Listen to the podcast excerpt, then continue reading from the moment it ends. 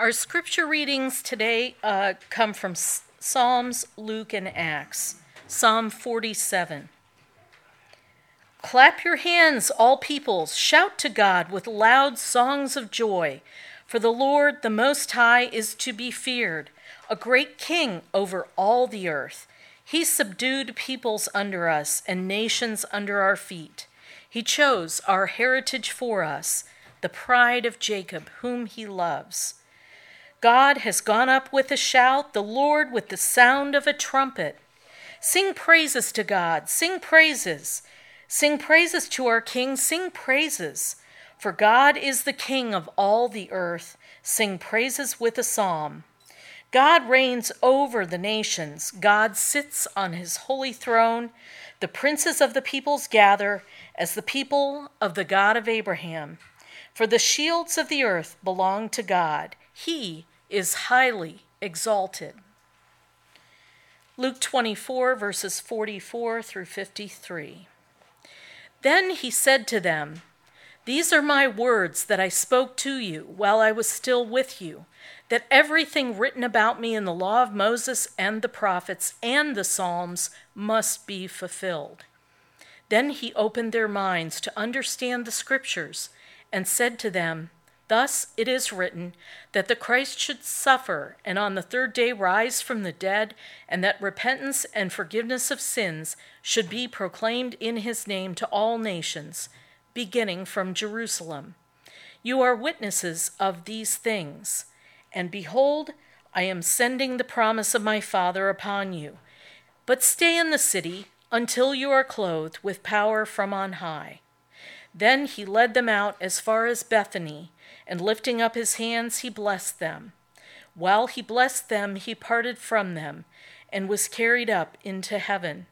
And they worshipped him and returned to Jerusalem with great joy and were continually in the temple, blessing God.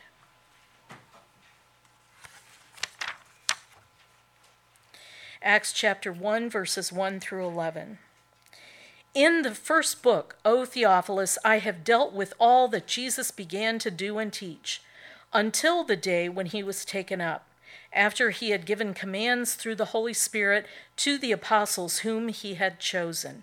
He presented himself alive to them after his suffering by many proofs, appearing to them during forty days and speaking about the kingdom of God. And while staying with them, he ordered them not to depart from Jerusalem, but to wait for the promise of the Father, which, he said, you heard from me. For John baptized with water, but you will be baptized with the Holy Spirit not many days from now. So when they had come together, they asked him, Lord, will you at this time restore the kingdom to Israel? He said to them, It is not for you to know times or seasons that the Father has fixed by his own authority. But you will receive power when the Holy Spirit has come upon you, and you will be my witnesses in Jerusalem and in all Judea and Samaria and to the end of the earth. And when he had said these things, as they were looking on, he was lifted up, and a cloud took him out of their sight. And while they were gazing into heaven as he went, Behold, two men stood by them in white robes, and said, Men of Galilee, why do you stand looking into heaven? This Jesus, who was taken up from you into heaven, will come in the same way as you saw him go into heaven. This is the word of the Lord. One of the wonderful things about the church calendar is that it routinely revisits very important aspects of the Christian faith on a yearly cycle. And so this is now the third year in a row in which on Ascension Sunday we've discussed the things about Jesus Christ's ascension, what they imply. That was the first year, that is, his ascension implies his kingship and his universal sovereignty over all the nations of the earth to gather them into one people, as we see in Revelation 4 and 5, a great multitude surrounding the throne of God, composed of people from every tribe, tongue, and nation. The year after that, last year, we looked at Jesus Christ's uh, ascension commands, or the commands that he gave right before the ascension, as giving the disciples a mission to go on. That's really also been the focus of our time in Easter this year as well. For the last few weeks, we've been focusing on how do we understand Christ to be giving a mission to the disciples, which was to go on for the rest of history until the second coming. And here, this is reinforced by our readings in the Psalms, Luke, and Acts 1. But this year, I want to look at two of the greatest aspects of the day of ascension. And those two great aspects are tools which Jesus Christ has saw fit to give to his people. And those tools are the understanding of the scriptures and being clothed with power from on high to be witnesses. These two tools are actually really one one tool in a sense. They are the tools that God has given His church, and these tools are not uh, mutually exclusive. It is not it is not possible to merely understand the scriptures and not have the power of God as we'll look at a few references today. And likewise, it is not possible to be filled with the Spirit of God and to be completely ignorant of the Scriptures. To be truly filled with the Spirit of God, to be truly understanding the Scriptures, it has to be a symbiosis. There has to be a flow of spirit and word, word and spirit, in both life and ministry, the way that we teach, the way that we exhort. It has to be done in the power of the Holy Spirit, and it has to be done according to what the Spirit has spoken already, which is the Scriptures the very Word of God. And so, as we look at this passage today, in the context of the mission that Jesus Christ is giving to his disciples, we're going to see how before he leaves, he is declaring the teaching of the kingdom of God and then gives them really three great tools, with two of which we'll look at today. And so, at first, we look at Christ's continuing mission, just in, in summary from what's been said already this year in Easter. After that, we're going to look at Christ's authority over understanding. We see Jesus Christ routinely open blind eyes, unstop deaf ears, make the lame to walk. He, he's able to cause new life to come about. And here we see Luke's recording of something that Jesus Christ does in the Spirit in opening up their minds to understand the Scriptures. I believe there's something that Jesus Christ did, and it wasn't simply just his teaching it wasn't just that he uttered words which caused a reality to take place in their hearts and minds as they heard. I believe that Christ unlocked to them the apostolic hermeneutic which we see in the New Testament. And I believe that that is, a, is something that every disciple of Christ is supposed to pursue and to take up. We'll look at that in, in great detail. We'll look at the promise of the Father that Jesus uh, says he will be sending. He is going to be doing something when he ascends at the right hand. He's going to ask the Father. The Father will send the Spirit. We're going to look at what this promise is and what it entails. And then finally, we're going to look at how this actually has a great deal to say about the nature of Christ's second coming. Uh, the, the angels, when they're witnessing to these disciples, this is a great uh, intentional thing that God has done in putting two angels in the tomb after Christ's resurrection was complete, and also two angels here again attest to the ascension and and then the second coming of Christ. And in fact, if you look throughout the scriptures, pretty much the only evidence that we have for the fact that Christ will return is, at least in the narrative, uh, right here when these angels give this witness. And so I want to look at some of the underlying ideas that are, that are in the subtext of what the angels testify of.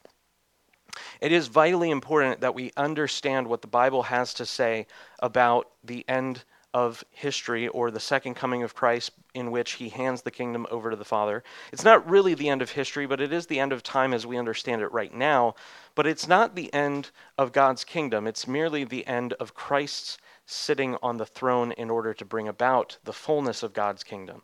And if, if that sounds strange for you, just, just take it on faith and then go read 1 Corinthians 15 and see that Christ is on the throne doing something. He's not simply on the throne enjoying the reign. He's not just enjoying his court and the wonderful worship which he receives in heaven. He is orchestrating things, he is bringing about an intended purpose. And the angels here say something that is mightily important that he will descend just as he ascended. And so we're going to look at what that implies, what that entails, and how it speaks to our need to get these two tools right. If we don't have these two tools, which we're going to be examining, then we cannot complete the mission that Christ has. And I'm convinced that the text of the scripture, as we're going to see today, says that Christ is returning to a victorious bride, having accomplished the mission that he sent her with. And so, with that, let's get started. Um, Jesus gives the mission to the disciples, as we've seen over and over again, John 17, especially the last few weeks, John 5, John 10. John 13, uh, he, he says that as the Father has sent me, so also I am sending you. The Father sent the Son with a purpose. That purpose was to declare the nature of the Father and to bring the disciples into the life of God, that is, knowing and fellowshipping with God. I heard a wonderful song this week uh, on Friday, and it the last line of the chorus it's this song is talking about the the purpose for for man and not just the purpose for man in an abstract way but the purpose for my life. And it has one of my new favorite chorus lines. It says i am not fulfilled and they don't put any qualifiers on that. That means fulfilled in everything fulfilled in fulfilled in life. I am not fulfilled without full communion and this notion that you were made for communing with God, for fellowshipping with God, and not only knowing God in some spiritual way, but also fellowshipping in the mission that He has in redeeming the world. He not only brings you into the life of God, He not only gives you new birth, recreates you, makes you a, new creation, washes you, sanctifies you, sets you on a course with a new life, inhabits you with His Spirit, but He does all of those things in order to, to give you grace because of His great love and to make you a vessel for His grace to others. The Christian life has no room in it for I'm just going to simply enjoy the blessings of God for myself.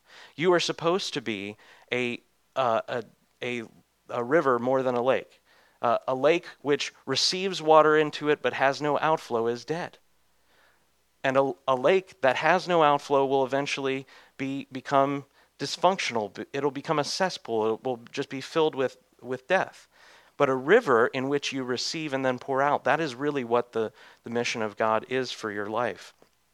There is no room in the Christian walk for simply saying, well, I'll get to evangelism a decade from now when I'm mature, or I'll begin to encourage my brothers and sisters five years from now, or ah, when our children are a little bit older, then we'll start reading the Bible with them. There's no room for waiting as disciples. Jesus commissions the disciples and then gives them authority and begins to send them out. Here, even though, as we see in Acts 1, they're about to reveal that they are very ignorant concerning what he's actually talking about, that nevertheless did not prohibit them from obeying him. They waited, received power, and then they were witnesses. And so, as disciples of Christ, we are on the same mission that Jesus himself had, which he also gave to his apostles, who handed it down through the church. Uh, this that's that's not correct. John 15. Sorry. Uh, so Luke begins this book, the second book, with a short summary of the first book. He says, "In the first book, O Theophilus, I made a short account." And at that at this time, he gives a little key to what the book of Acts is about. We looked at this in great detail last year, I have dealt with all that Jesus began to do and teach. Note, Luke does not say, in the first book, O Theophilus, I dealt with everything that Jesus did. And that was the book about Jesus, and now here's the book about ch- the church, a completely separate idea. He says, I dealt with all that Jesus began to do and teach. Verse 2, the qualifier, the fulfillment of that beginning seed idea in that word began until the day he was taken up. The first book merely includes all of the mission of Christ on the earth until the ascension, and here the rest of the book of Acts is the mission of Christ through his Spirit working in the disciples. Verse 3 He presented himself alive to them after his suffering by many proofs appearing to them during 40 days and speaking about the kingdom of God. And so this second book is the history of, or it's a faithful recording of, what the apostles were doing, which was the act of Jesus Christ. If you want more textual evidence for this, look at what happens when Saul is on the road and Jesus encounters him. Saul is arresting Christians with real names, they were real people, he was persecuting them, and Jesus shows up to Saul and he says to Saul, Saul, why are you persecuting me? Jesus identifies with his people so severely, so intensely, that he considers persecution against the church to be persecution against him. Why? Because the church, faithfully executing in the grace of God, is doing the work of Jesus Christ on the earth. Where we get consumed with our own concerns and our own mission, we divert from or we slide away. It's a subversion of the grace of God. It's not accurately and faithfully aspiring to be all that Christ desires for his bride.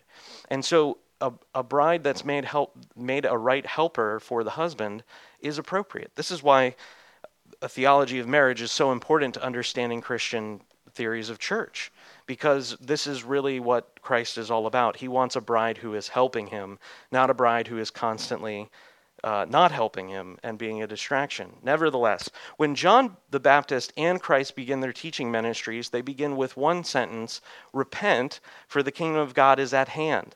And what they mean by that is that the reign of God is coming to Israel, and there are things which cannot survive when the reign of God shows up. Jesus says, Repent, for the kingdom of God is at hand, it's near, it's at the door.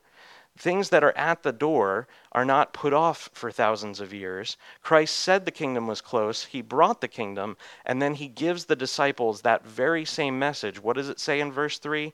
He appeared to them during 40 days and was speaking about the kingdom of God. He was instructing the disciples to understand what is it? What is the message that we have? And that message is that Christ is king and Caesar is not. God rules and Satan is being defeated. And there is nothing that is exalted in the pride of man which can survive the coming wave of God and his kingdom. And so, this is the same central theme that was the focus of the apostles. And evidently, this is the, dis- the disciples or the apostles taking up the baton that Christ himself had. If you're, if you're uh, knowledgeable about running, you know there's this uh, thing in, in running that is called a relay race. And oftentimes, uh, one runner will do 200 meters or 400 meters, and then someone else will do it. Or there's other races where it's four people who do 100 meters, what have you. But the way in which they, they don't even have a tag team system where you just, oh, it, I tagged this person, because you could cheat that way. It just looked like we touched, but we didn't actually touch. They have a baton that is passed to prove that you were both there at the same time and you received the same there was a continuation of carrying forward the baton. The disciples, apparently, according to Luke's account here, are taking up the very same concerns and teaching that Jesus had, which is God is king over all. Repent. Begin to reorient your life towards God's kingdom instead of man's kingdom. In commissioning the apostles, Christ gives them three great tools, two of which we'll look at today. One of them is the promise of his presence. We, we know this from Matthew 28.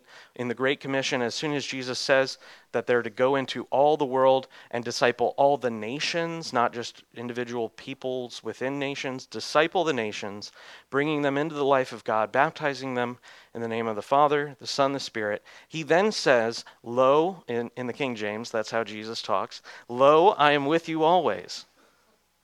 He, he promises to be present. That is first and foremost the, the power by which the rest of these tools begin to function. Christ's active presence in his church. What does this mean? This means that we cannot use the church for our own goals.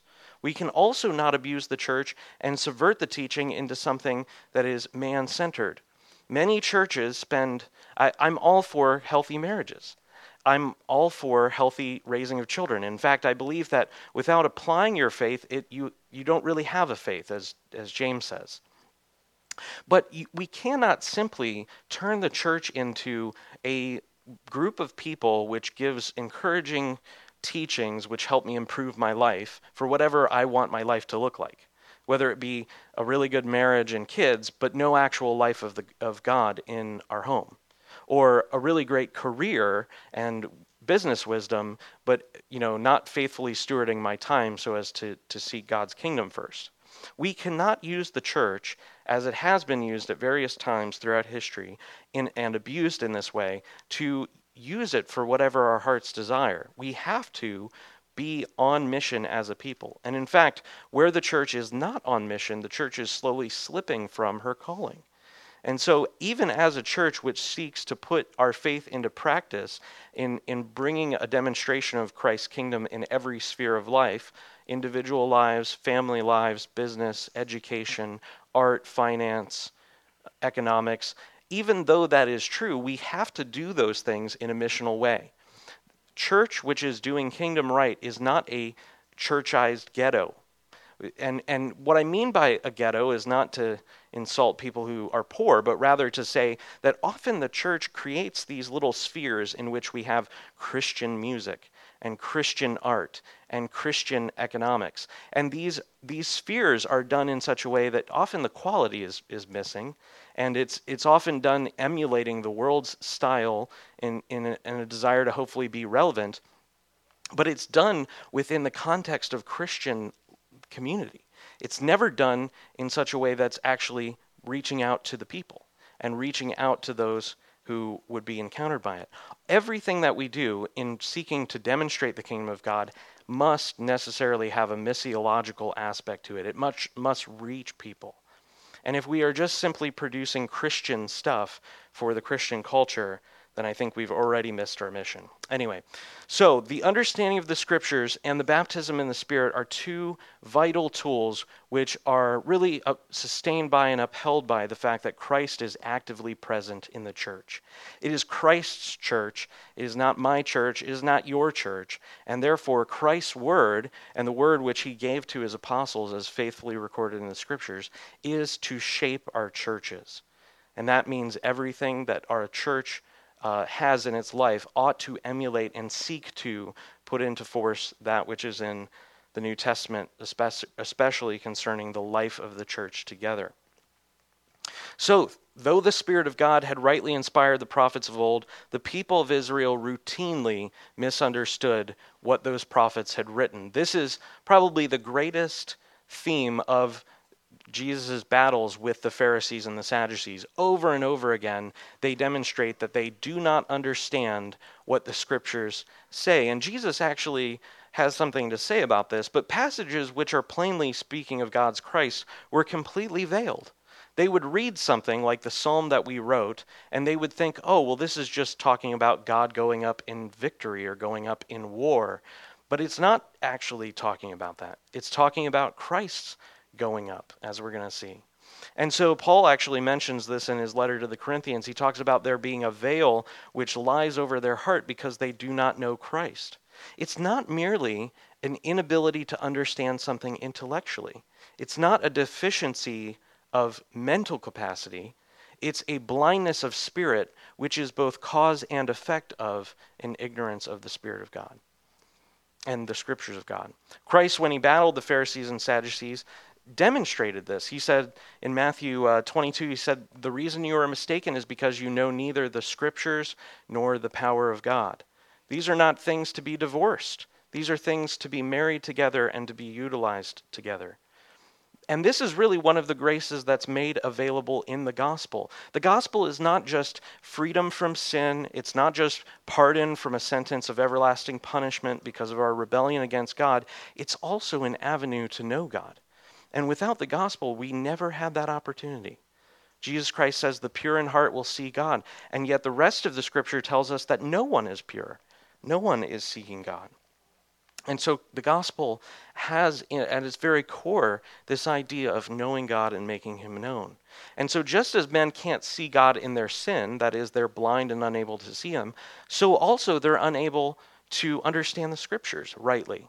This is why it's I usually, when, whenever someone who is not a, a, Christian is debating a finer point of the scriptures and trying to accuse God of some sort of sin, I usually don't even engage with them on that level because they're blind and they're unable to understand the scriptures. Now, of course, God uses grace, and I am in no way um, saying that the have have you all heard of the Gideons? You you know what I'm talking about when okay. I'm not in no way am I saying that the Gideons haven't done a good thing in making available copies of the scriptures in hotels, but the point of, of God's grace is that the scriptures cannot just simply be picked up by an unbeliever and have that be the only avenue of God's grace to that person. It routinely does not work that way. He saw fit to commission disciples who would go and preach. He did not say to go and just fax people copies of the Bible and that would be enough.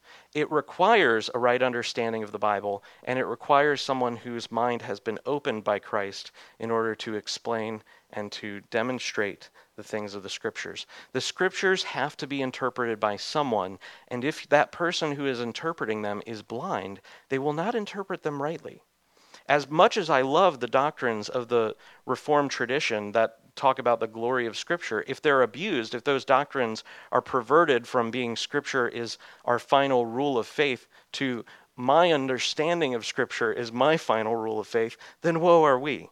And in fact, I would say that we have seen the fruit of that way of thinking, and it is not good. Nevertheless, Jesus said, These are my words that I spoke to you while I was still with you, that everything about me in the law and the prophets and Psalms. This is just a short summary. These are the titles of the sections of the Old Testament scriptures.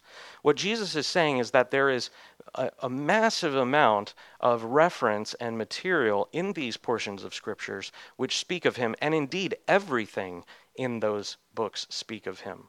And so he says they had to be fulfilled, and they were fulfilled. Verse 45 then he opened their minds to understand the scriptures.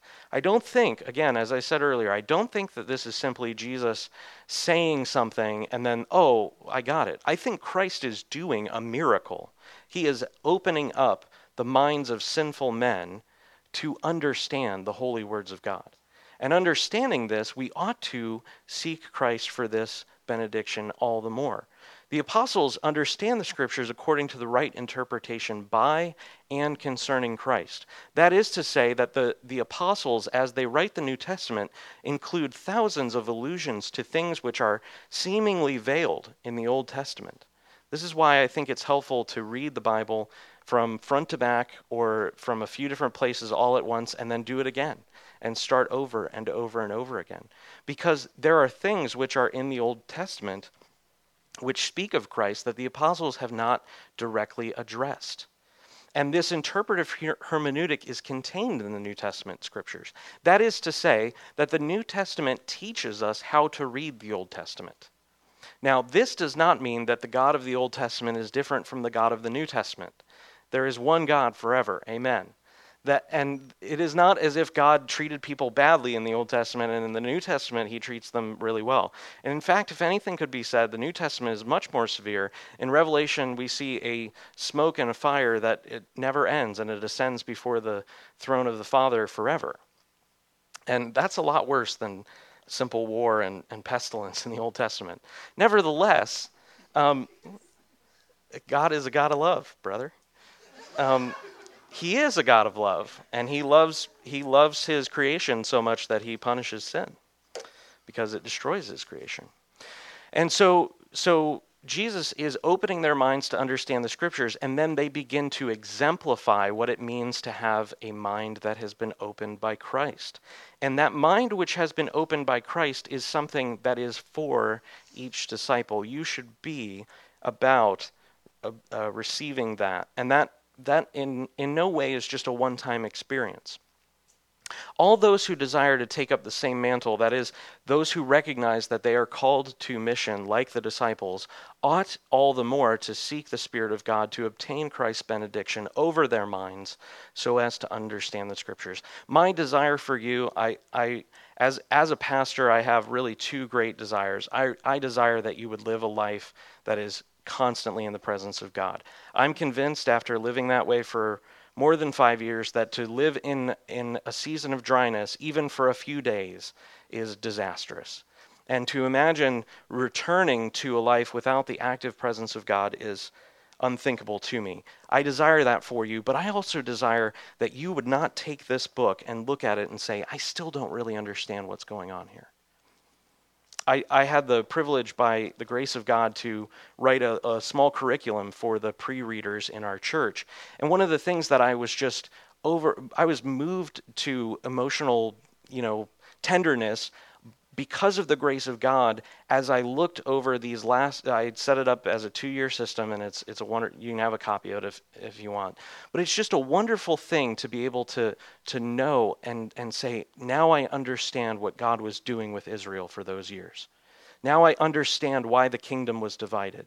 And I understand why the exiles happened and how God routinely warned them and warned them and warned them. And how, as Paul takes up that theme, if the natural branch could be removed, woe are you, those who have been grafted in, if you should presume upon the grace of God.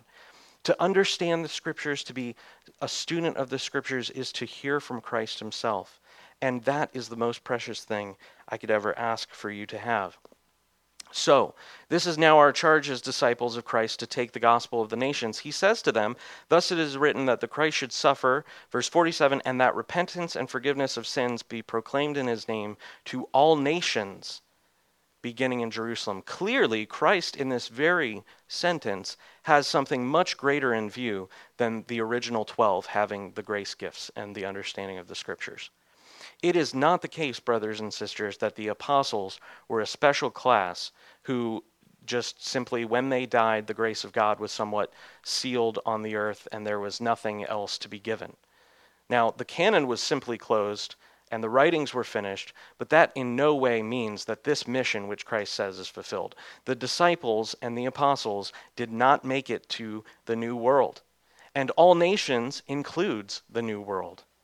And in fact, when we're done with that, we're going to go to Antarctica and we're going to start speaking to the penguins. I got one person listening. She does love penguins. I forgot about that. The point is, Christ is king over everything, and until all people know, the mission is not fulfilled. Christ's kingdom will be demonstrated in every place. So, Christ opens their mind to understand the scriptures, and then immediately after this, immediately after saying that, that he will give them this mission, he then gives them the other half of these, uh, these two part tools. Verse 48 You are witnesses of these things, and behold, I am sending the promise of my Father upon you, but stay in the city until you are clothed with power. The grounding of Christ's command shows us the, the importance of the Spirit of God. It is not the case that as Christians, you and I need to travel to Jerusalem and find some upper room and then go there and wait.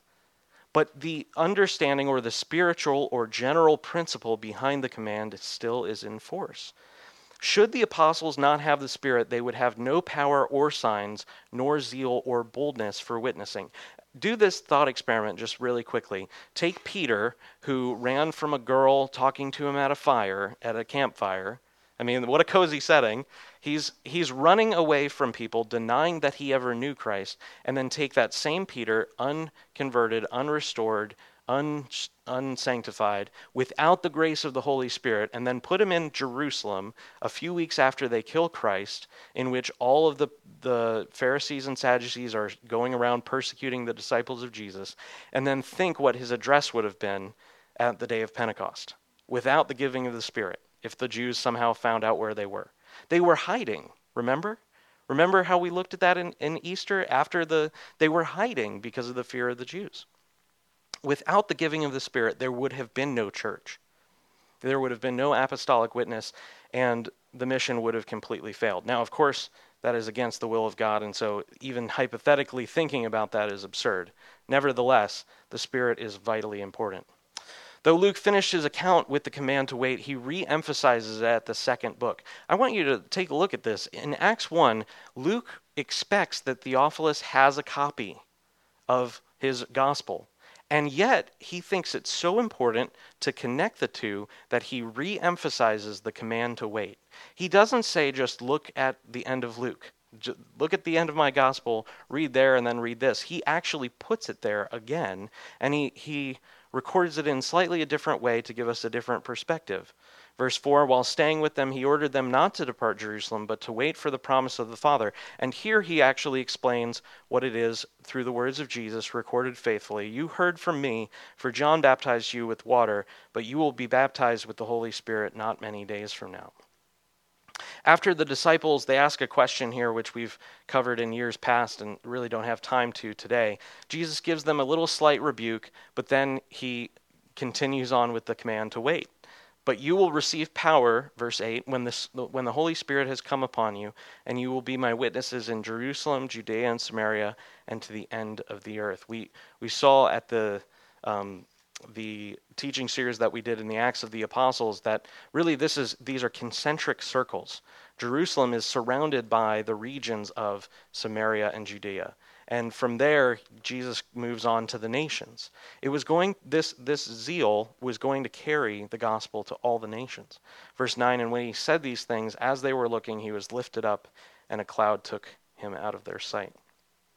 So here is where the rubber meets the road even for a church that believes in the active gifts of the, the Holy Spirit and the active baptism in the Holy Spirit and the fruit of the Spirit, even believing those things, I want you to hear this challenge. Most Christians today, especially in America, accept the ongoing validity of the moral teachings of Christ. That is to say, when Jesus gives the commandments represented in New Testament force, such as Jesus says, You've heard, do not murder, but I tell you, anyone who is angry with his brother is already guilty of murder. You heard, do not lust, but I tell you, anyone who looks upon a woman with lust in his heart has already committed adultery. Uh, the New Testament hermeneutic, or Jesus' interpretation of the law, is much more severe. And Christians routinely accept, almost at a subconscious level, that those commands, those moral teachings, still apply to them. Right? Essentially, Christians believe the Bible still applies to them. Right? That's not a very hard concept. And they assume, although there is very, very little explicit textual evidence saying that there is an ongoing continuity of mission.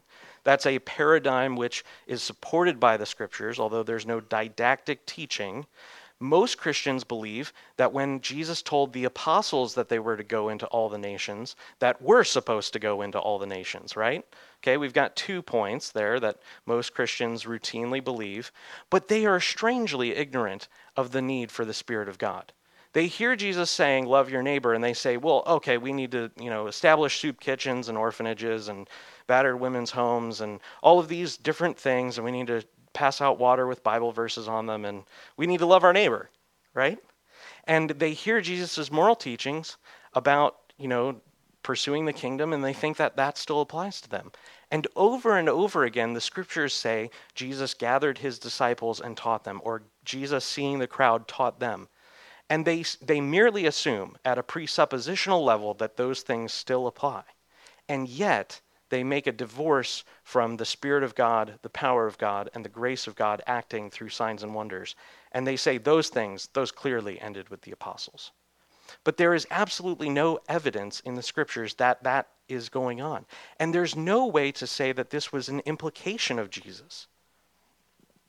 This, this is schizophrenia. This is spiritual blindness.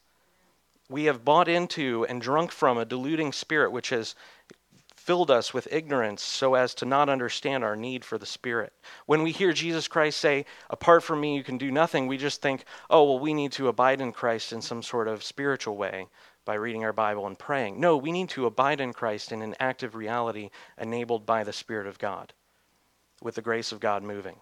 They presume that most of Paul still applies. Think about the, the, the, last time you've heard someone give a moral teaching from one of the Pauline epistles. They just, that was written to the church in Corinth, but out of nowhere, they believe, and I think they rightly believe, that that still applies to all the Christians because it's in the Bible. The church rightly received the books and letters. But then they say, well, this part of Paul doesn't really apply. Everything else is fine, but 1 Corinthians 12 and 14, those are kind of out there. 13 we'll use for our weddings, but but none of the rest, all the rest is fine, but those spiritual gifts clearly did not apply to the church. They applied only to the apostles. Christ never indicated that the Father would rescind the promise. And if you look at the day of Pentecost and you rightly understand, when Peter is saying that this is the gift of the Father which is for you and to your children and all who are far off, it clearly cannot be defended that the gifts of the Spirit and the activity of the Spirit in boldness for witnessing and signs and wonders to confirm the word had any there there was no idea that that would stop with the apostles. Therefore, knowing that Okay, here's, here's where the rebuke comes. We all, most of us already agree with everything I've said. But here's where the rubber meets the road. We do not have power. You and I, we believe this. But what we do not do is we don't become doers of the word in hearing this and petition God to redeem us, deliver us, from our unbelief, and to clothe us with power. There are times, occasionally, when I'm moved to a right understanding of this, so much that I understand that I am maligning the authority and witness of Jesus Christ as king over everything, to the point where I will occasionally, maybe once every three or four months, get on my face in my prayer closet and weep before God.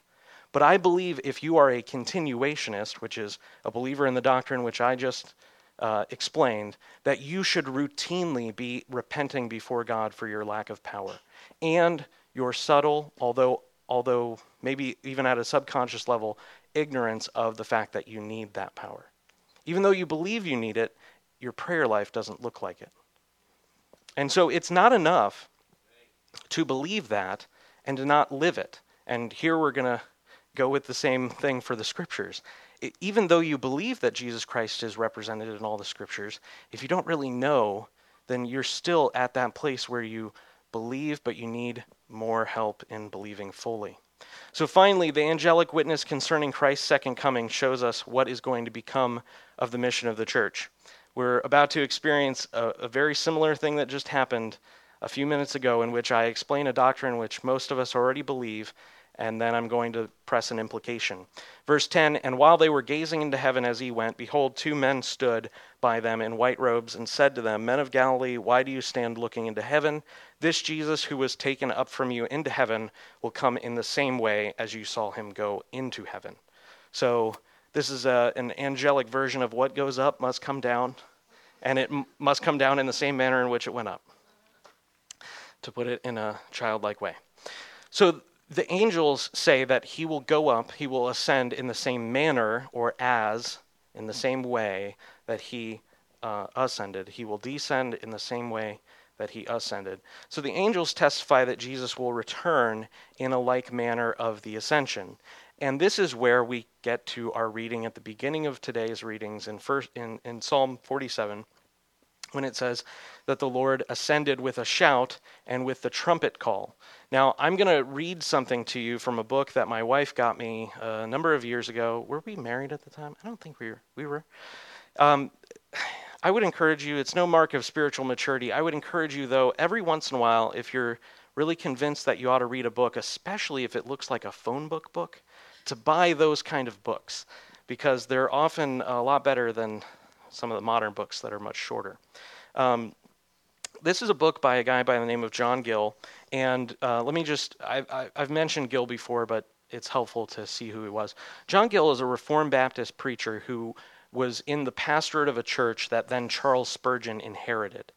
And John Gill, of, the, of all the reformers, um, he's not really an early reformer, he's a very late reformer. Of all the reformed theologians who were writing commentaries on the scripture, I believe John Gill is excellent.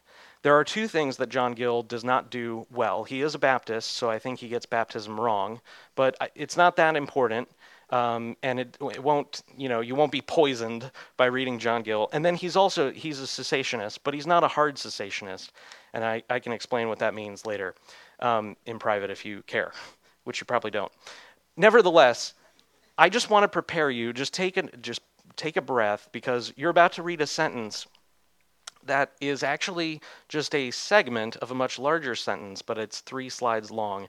And I'll, I'll read it to you. It's a quote from John Gill's commentary called, uh, well, it's not a commentary, it's a systematic theology called a, um, a Body of Doctrinal Divinity. And this is on the Ascension. If you think Wayne Grudem's book is thick, you ain't seen nothing yet. It's seven volumes and it's it's amazing.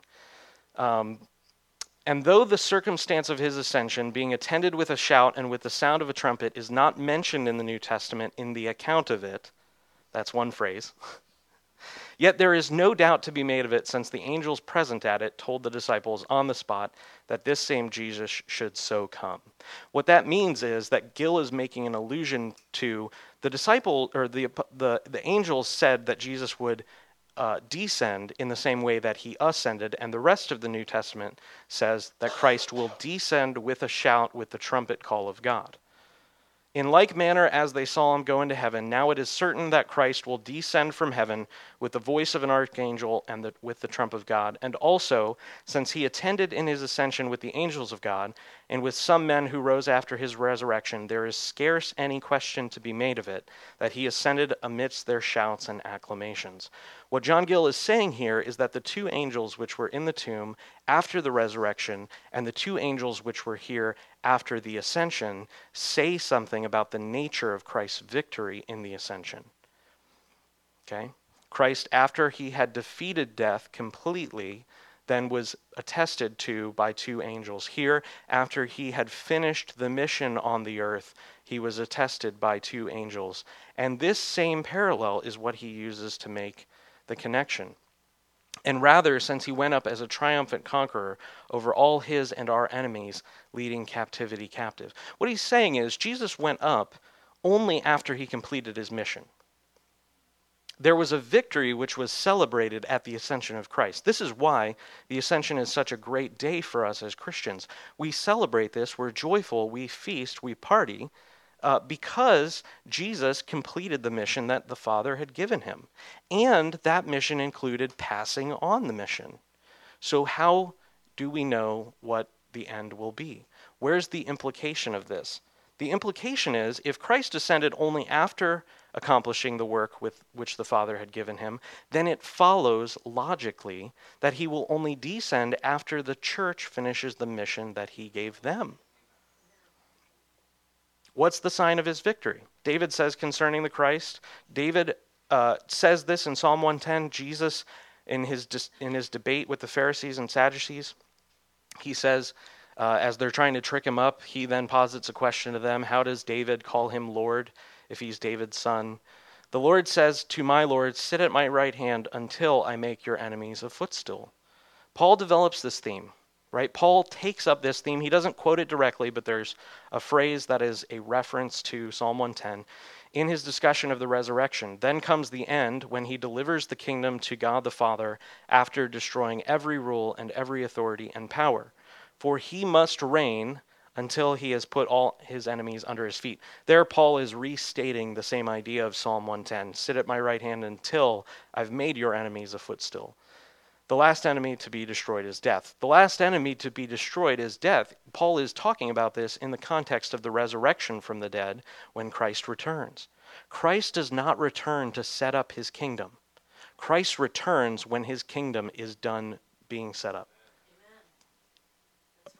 Okay?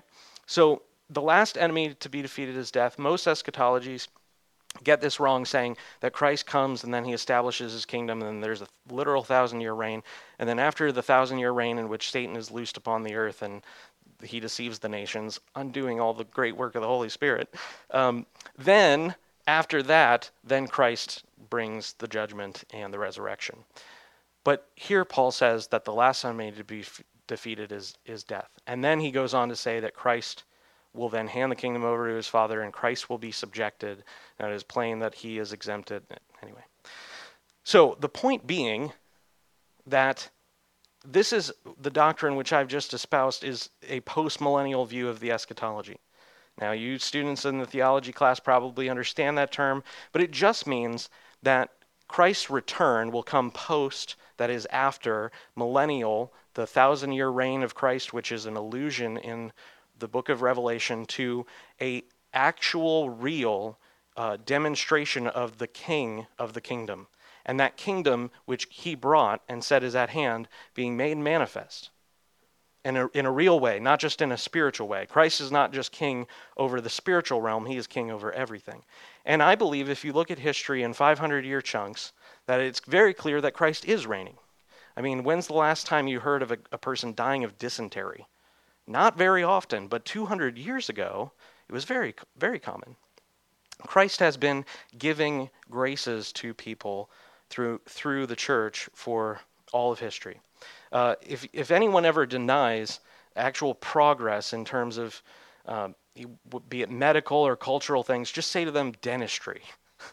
you know, just use that word, dentistry it's clear that Christ is reigning. It's clear that Christ is bringing about. Now, okay, so most of most of the people who've been at this church for a very long time have been convinced of the postmillennial hope, and so this doesn't sound anything that's too strange. It's, this isn't a new doctrine. You've, this isn't the first time you've heard of it. Nevertheless, is the understanding of a right view of eschatology merely to get to checking the box of I'm correct in my understanding of what the end of the age looks like? And I would say to you strongly, in very certain terms, no, that's totally not the point. If you understand what I just said about the eschatology, about the end of time, if you understand all of that, and that hasn't translated for you to being bold in your prayers, and bold in your asking of God for grace, and bold in the way that you invest in people and institutions that are Christian and seek to uh, establish his kingdom even stronger, if it hasn't translated to a heart motivation, then you are deceived. You know the, the teaching, but you aren't living like you know the teaching. And so, what I would say to you is our ignorance of the Spirit, our need for the Spirit, even though we are continuationists or we believe that the Spirit is still for today, that is just as severe of a problem as understanding what the end of time looks like, understanding Christ's heart to reach all the nations, and yet living as if you're not really supposed to be on mission. I believe that a right understanding of the end of the age should regularly motivate you to boldness in praying, God, give us grace to convert East Dayton. God, give us grace to, to bring about a repentance in our country. God, give us grace to see abortion ended within a few years, not 40 more years of the slaughter of children.